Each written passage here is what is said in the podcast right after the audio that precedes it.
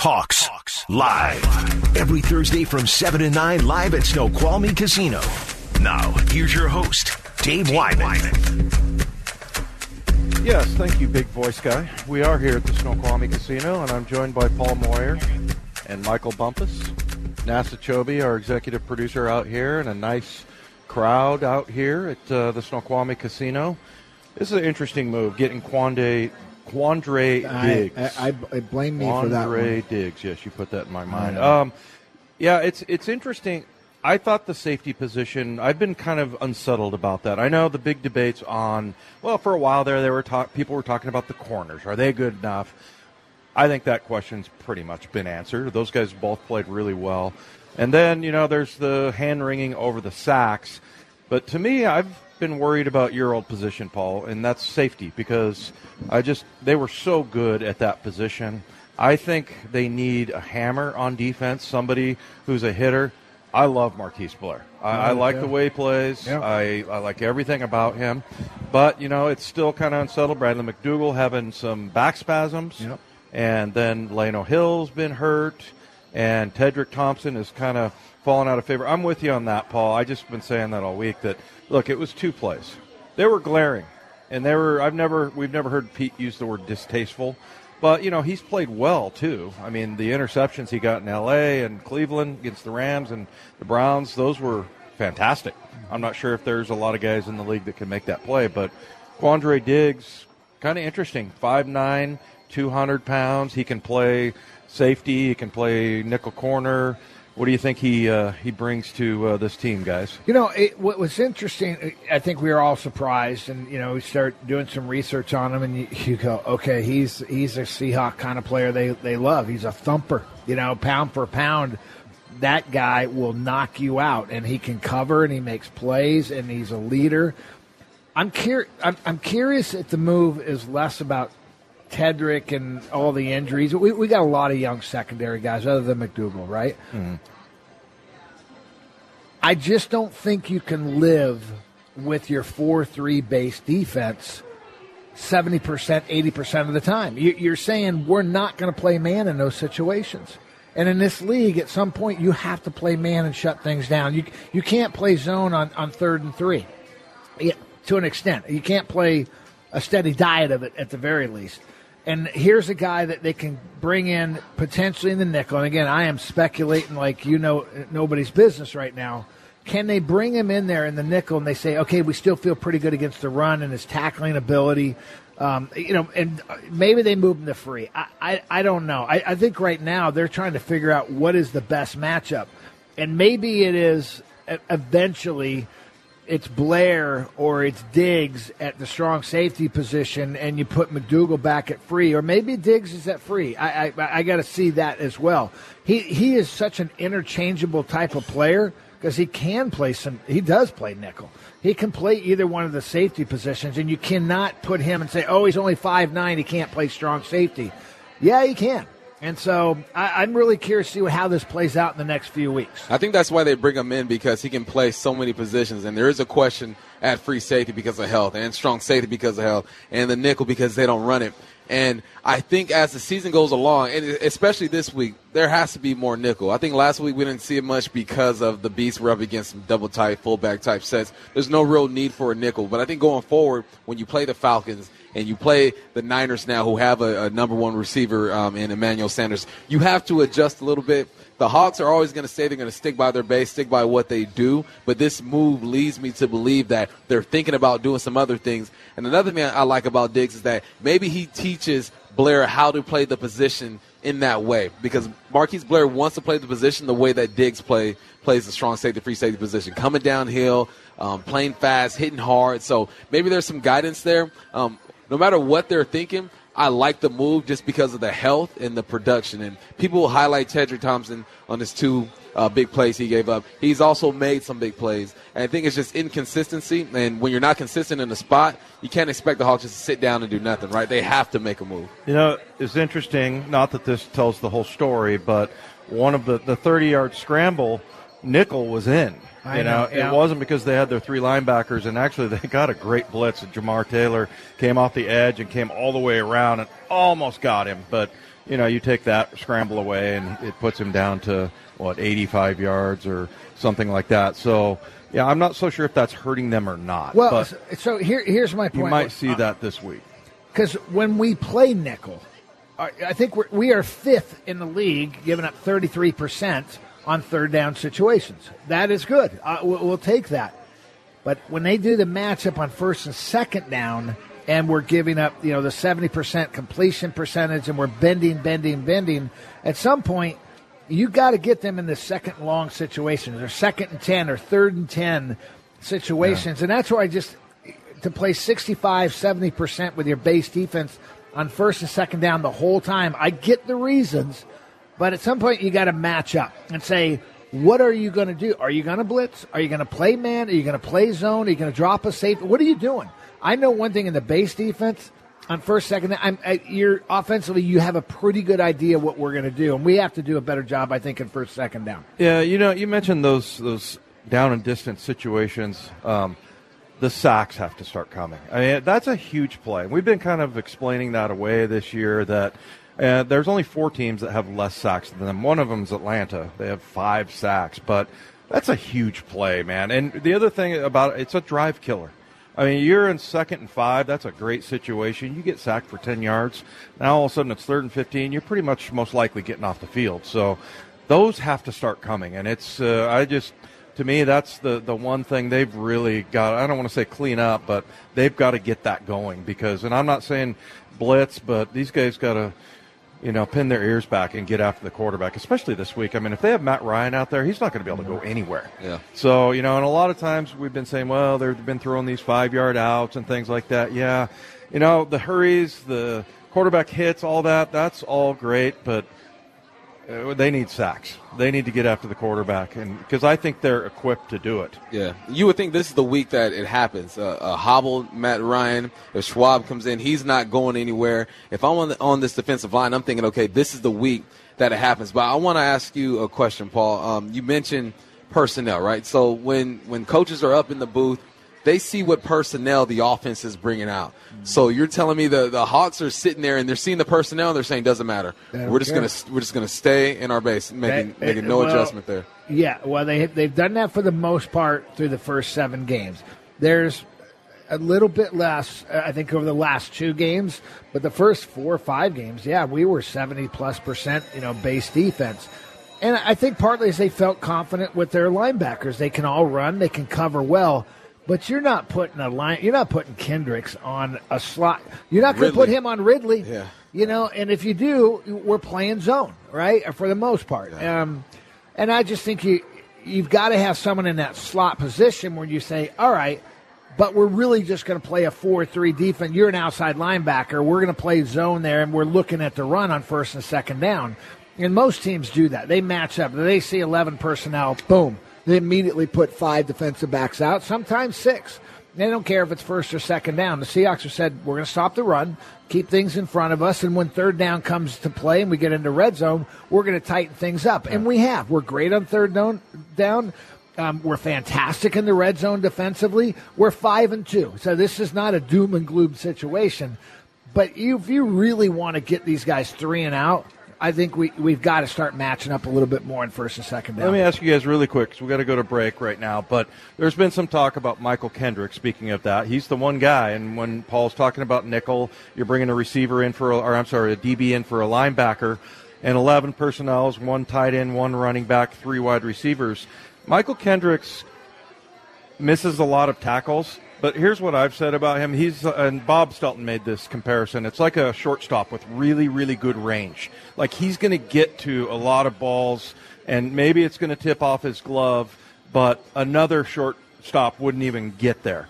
I feel like that's the story with Kendrick. Yes, I've seen him slide off a few tackles, but I also think he gets there more uh, or more easily, more often than other linebackers. Agree Yeah. or disagree? Yeah, I, I, I see that. And and when you just look at him, you look at his size. Mychal Kendricks, I don't know his measurements, but I would guess he's about six foot, maybe 5'11", 5'11", yeah. 245 pounds. Like mm-hmm. he's when you look at him, he looks like he has a lot of range. And when I do, when I see him miss tackles, it's almost like on a punt return. I was a I was a gunner on the punt team, and I hadn't tackled guys since freaking high school, but they put me on the gunner's punt team, and my job was just to go down and just take a shot at the first guy to, to, to, slow him down and everyone else come clean him up. So maybe that's kind of the approach that they're taking with that. He'll get there, he might not make the tackle, but he'll slow the guy down, and there's a Bobby, there's a KJ to come clean it up. Well, and I, I think as coaches, you, you battle with this one, and, and I'll throw this out at you.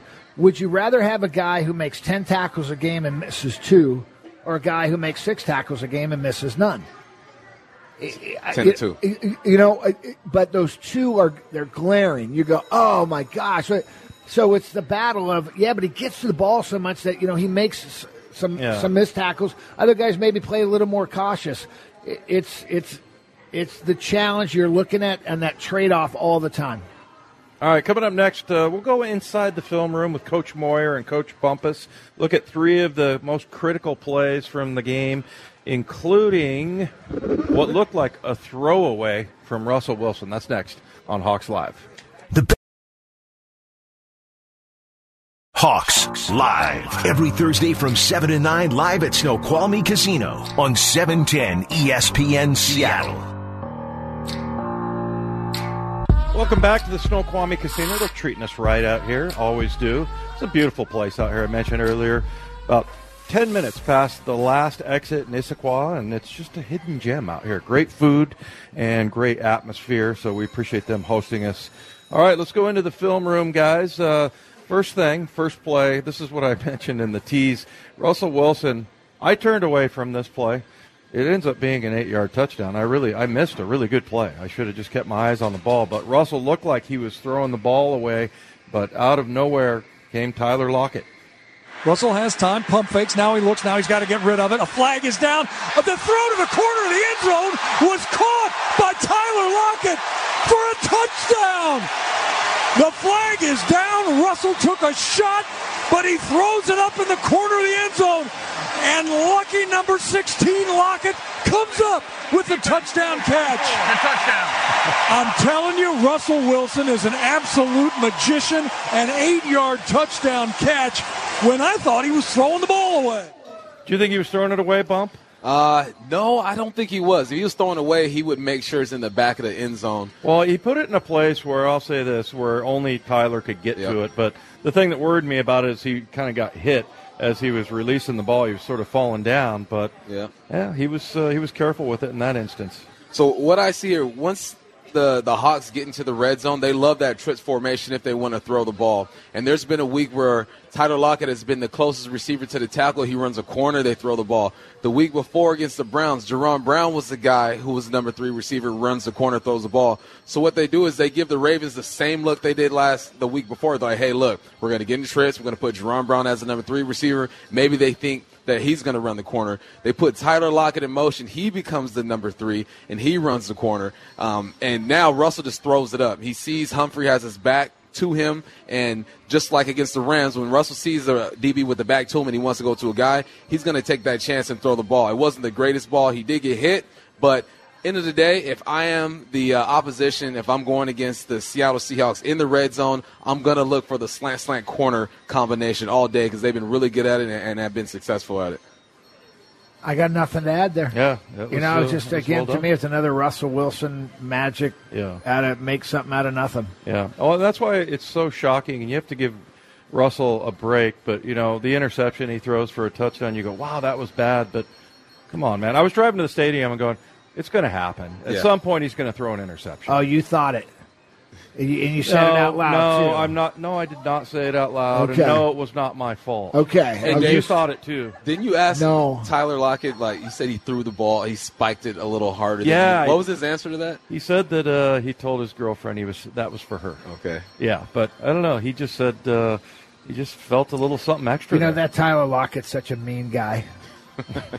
He spiked it hard. Yeah, that's right. Uh, he's a he. You know, he recited poetry for us. I, I, I asked him. I go, guy. you know, I thought I was going to get like a couple of lines. He did like a whole thing, and he had it all memorized. Of course, it was it was amazing. So yeah, pick up his book, Reflections. Paul, I know you like. I love poetry, poetry. Dave. I love it when yeah. you read Paul's it to me is too. The less uh, sort of familiar and popular "Man from Nantucket" series is what Paul likes to read. All right, coming up next Uh, Marquise Blair comes up. I just love the way he played. They got to get him on the field, I believe, but uh, he has a beautiful pass tip. Ingram wide to the near side. KJ Wright is on him. Trip set right. The throw across the formation, knocked down. Blair was right there. Marquise Blair to knock it away from the tight end. Mark Andrews. Marquise Blair is the real deal now. He, the coaches have loved him. He's just been a matter, Dave, of trying to kind of understand what the Seahawks defense is all about. But when it comes to a physical ability, he has been on every play. So Mark Andrews, their tight end coming in, who Good he, tight a, end. he is really good. He had kind of a rough day. He had a couple of good catches, but he dropped some. But he just runs like a six-yard stick route. So he's going to stick his foot in the in the ground and and go angle right towards the sidelines. Tell me about his footwork there, Paul. Marquise Blair, he didn't. He kind of stopped a little bit, but he, he sort of kept him going. And the thing I liked about him is I know that a lot of times DBs will kind of panic and grab the guy. He didn't grab him with the upfield shoulder, reached with the long arm, and just tipped it away beautifully. There's no panic in DBs, but I get your point there, Dave. Um, here- here's, do. here's what impressed Certain me. DBs Yes, in the uh, 80s wearing number I 21. Never, I never got. I never got called for it though. Um, you never got a pass interference penalty? Oh, I'm sure once. Yeah. it's Uh, it, it was wrong, but uh, they called. Yeah, they it. were wrong, Um, of course. what impressed me was just his closing speed. I mean, Yeah. he he got his feet down. Reminded me a little bit of Coleman last year. Once he gets his feet down, and when you have a speed cut like that, and it doesn't matter if it's a running back, a wide receiver, a tight end, a tight end who can run a four seven. Four eight, you know, when he does a speed cut, that first step separation, it's there, and it's really hard for a DB on a timing route to undercut that and make that play. He did. I mean, he as soon as he made it, he was immediately on the tight end's uh, hip, and then he undercut and, and knocked the ball away. He is a playmaker. I mean, he makes plays, and it's it, it that's never been the issue. Their whole thing was he's got to learn the defense. He's got to learn, you know, what you can't do. Uh, You know, Chuck Knox would bring those up here for you, Dave. He, he used to say it all the time. It's it, you're all gifted guys, but the great ones know what they can't do, and you avoid that. And I think he's starting to understand that now. Is hey, there's sometimes it's okay to get you know a ball thrown underneath you. It's okay to to let other guys make plays, do your job, and I think that's what we saw last week.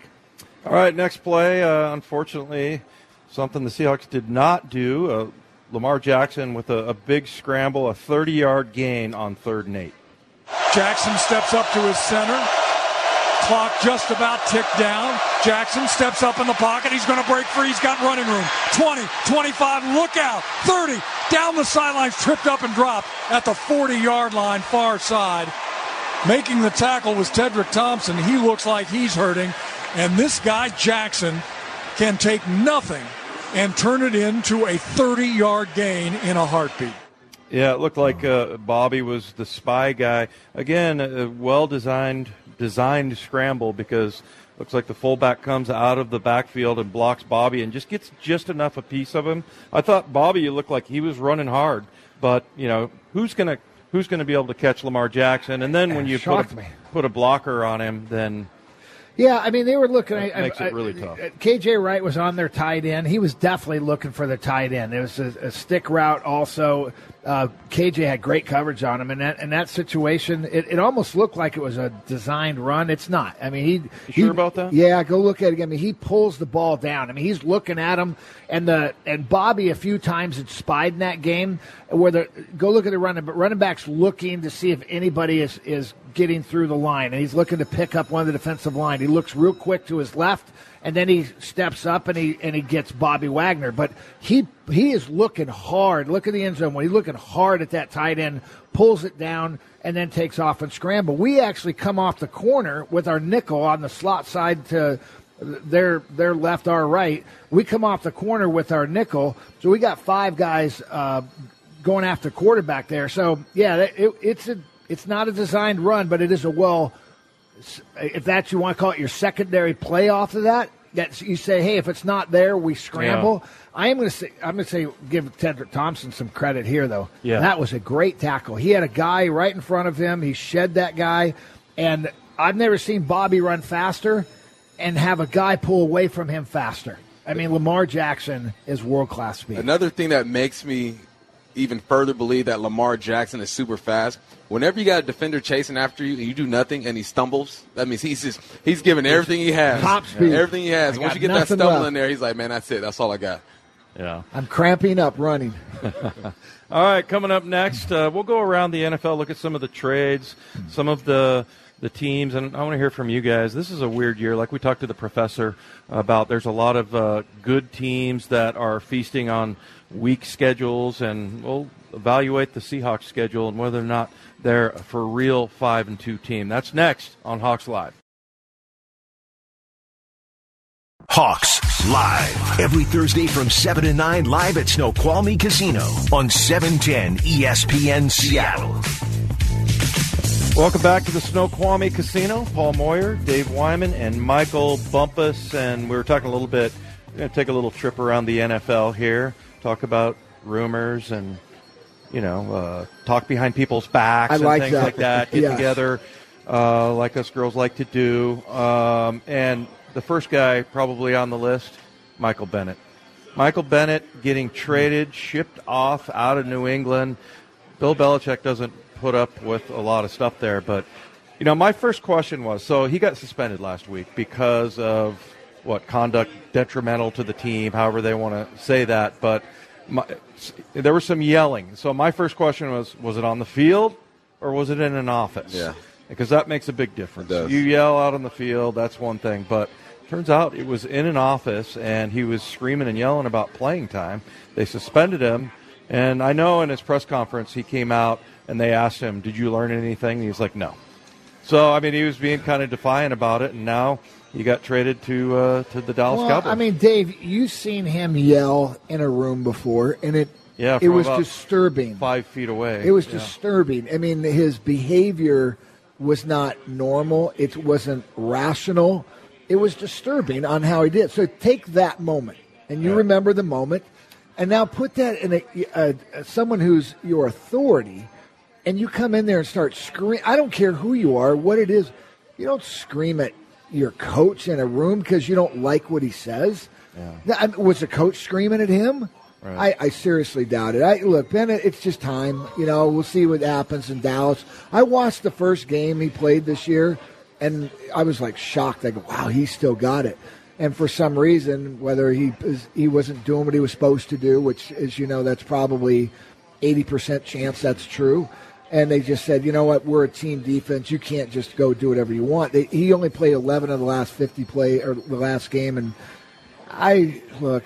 I'm Yeah. not a fan of him. I know he's done some great things, but I'd still come. You always say bad behavior is bad behavior. And when you keep having it, you get tired of it. Our producer, Nash Toby, hit on the head. He goes, okay, the two franchises that kind of reel guys in, the Seahawks and the Patriots are both giving them boot. Then he goes to Dallas with Garrett, who I feel like has really no control over the team at all. It's all upstairs with uh, uh, with the owner there. So um, I want to see does he learn from this experience? Does he go to Dallas? He go, I got a, I got a fresh start. I'm playing for the Cowboys. Let's change things up. Or does he allow the the non-authoritative uh, Garrett to enable his, uh, I guess, his his bad behavior? You guys ever have that conversation with a, a coach before? Because I have. My last year in Denver, I went to Shanahan, who was both the GM and the the coach. You know who I went to first? I went to John Elway. I said, "What do you think about me? I, I think I should be playing." And there was a guy playing Dante Jones, who was a linebacker for the Bears, and he came there. And it turned out I ended up playing the last 11 games because he got hurt, but there's no screaming and yelling. You just go in and say, "Hey, look, I think I'm I've done enough to be the starter and to, to play more.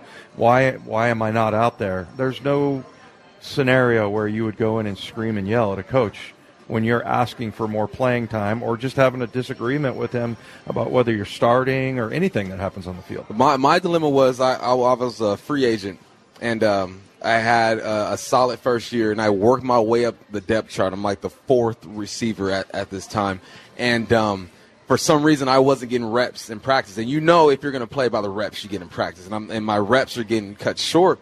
And I'm not a yeller, I'm not a screamer, but I'm making plays, I'm making plays, and I don't understand why I'm not getting reps. So finally, I make a play in practice over a veteran. It was a huge play, everyone was going crazy, and I slam the ball and I just yell out, "Give me more reps!" And that's as, as far as I went. I didn't talk to a coach, and I just But- said, "Look, put it on film. I'm going to make a play. I'm going to scream out, give me more bleeping reps." Yeah, but on the field. on the field. Yeah, so that's a huge difference. Yeah. I mean, you go into an office and do that. That's that's bush league. Yeah, it's no longer that in practice or game. There's emotion. I, I, I get it. You, you don't want to see it often. And I get it. it. Happens every once in a while. You go into someone's office and you start doing. I mean, it's premeditated. You're not willing to listen, and I in your heart of hearts, you really already know. You know, you know if you're why you're not playing. You know if the guy's starting, if he's truly better. And it, it it's rare that Paul, some, I didn't know. I'm just, you know what? I'm not saying.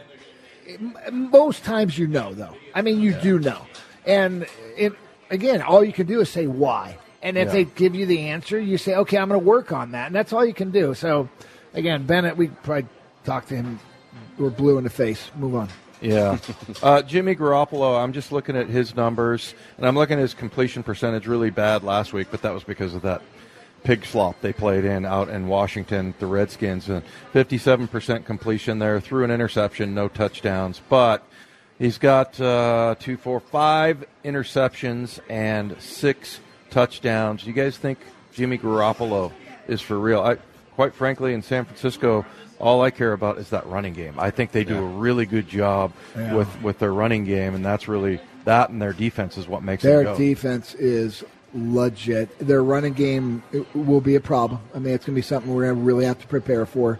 Garoppolo's one of those guys you watch on film. I go, okay, good decision. Oh wow, it was quick release. Oh, that was really accurate. And then all of a sudden, he'll just throw some bonehead throws. You go, what was he thinking there? Um, so I'm not hundred percent sold on him, but he can beat you. He's good enough to beat you, and if he hands it off, he can make all the throws. It's just if he has to throw it 30, 40 times, I just think he he will put them in, in harm's way, and they'll lose because of that. That's that's what I'm uh, I'm waiting to see is can he win a game? And when you have a good defense and a good running game, like you're just asked to manage the game pretty much. I kind of lost faith in Jimmy during the preseason when he said he threw into like a triple coverage and he goes, "Oh, you just practice on things like that during the preseason." To, to, and it, the answer just didn't make sense. It made me feel like there's a guy who ju- who's just kind of winging it right now. I don't think he's winging it. He's professional. He wins ball games. What is he? Lost two games or something as a uh, as a starter for the 49ers. I don't know what it is. Something crazy. But I don't believe in him yet because he hasn't been asked to win a game. Once you're asked to win a game and you got to make this drive, you got to put put these series together, then you earn some kind of respect in the league. But they are six and zero, so he's doing something right. He they they can win with him, but, but I think the point you brought up is you, they're down 14 in the fourth quarter. Can he go win that game for him? I, I don't know that answer yet. Yeah, we know number three can. Yes. Yeah. So, well, I'm going to get your guys' predictions here coming up next. What you think's going to happen? Like I said, it's too bad that Julio Jones speech about winning. Come one on, for coach, Dave. Come on, really? Yeah, it's A almost speech? an automatic win. Paul. Okay. No, I'm kidding. It's Okay. it's not. It's not like the win one for the Gipper or anything like that. But we'll wrap it up. Uh, make our uh, make our predictions and uh, get you ready for the game on Sunday. That's next on Hawks Live. Hawks live every Thursday from 7 to 9 live at Snoqualmie Casino on E 710 ESPN Seattle. Welcome back to the Snoqualmie Casino. Sometimes we have the better conversations off the air, sitting up here. But I was mentioning going into the break. So Julio Jones went and gave this big save the coach speech to everybody. And it's easy to imagine that because Dan Quinn, the head coach of the Atlanta Falcons, was here for a number of years. Just a great guy. Everybody loves Dan Quinn. Quinny, as they call him. And so you can understand why. But you know, I was like, eh, I wish that uh, Julio Jones had waited maybe a week or two so that the Seahawks wouldn't be going into that. But, but what what is a speech really? What what is a charge? I think we had a number of those. It usually means you're on a big time losing Yeah, streak. Paul. I was going to say we had a number of those in the '92 season. Yes. we were two and fourteen that year. Yes, I said after the 12th uh, team only player meeting, I said, I think that's enough. Yeah, They're not working. Yeah, when the when you kick the the coaches out and say, "Hey, we need to have a player meeting," sometimes the wrong guy gets up there and starts talking. That's the worst. And screaming and yelling, and everybody's like, What's this guy talking about? Yeah, Plus, you made a point, hour. Michael, in uh, in during the break. Yeah. That, like, how much does that really get you? it only lasts you about a series or a play or a few plays because at the end of the day, you got to line up and execute a play against a defense or against an offense, and maybe that gets one guy hyped up and he makes a play, but you need 11 guys moving at the same pace at the same time. So I think in high school maybe it helps a little more. The higher you go up in college, a little less. In the NFL, I mean, it's a business. You know, you got to get guys to realize, look, you're fighting for your livelihood. Forget this emotion. If you're if you made it to this point, you're going to play with enough emotion, enough passion on your own. Now it's just about doing your job. So at the college level, Yeah. I don't think it matters that much. I think great speeches at, and, at the excuse me at the uh, NFL level. Great speeches at the NFL level, or after a game after you won a Super Bowl or a big win or a game ball or something. That's where I feel like it matters the most. We've had we've had some good ones the night before games, and it's emotional.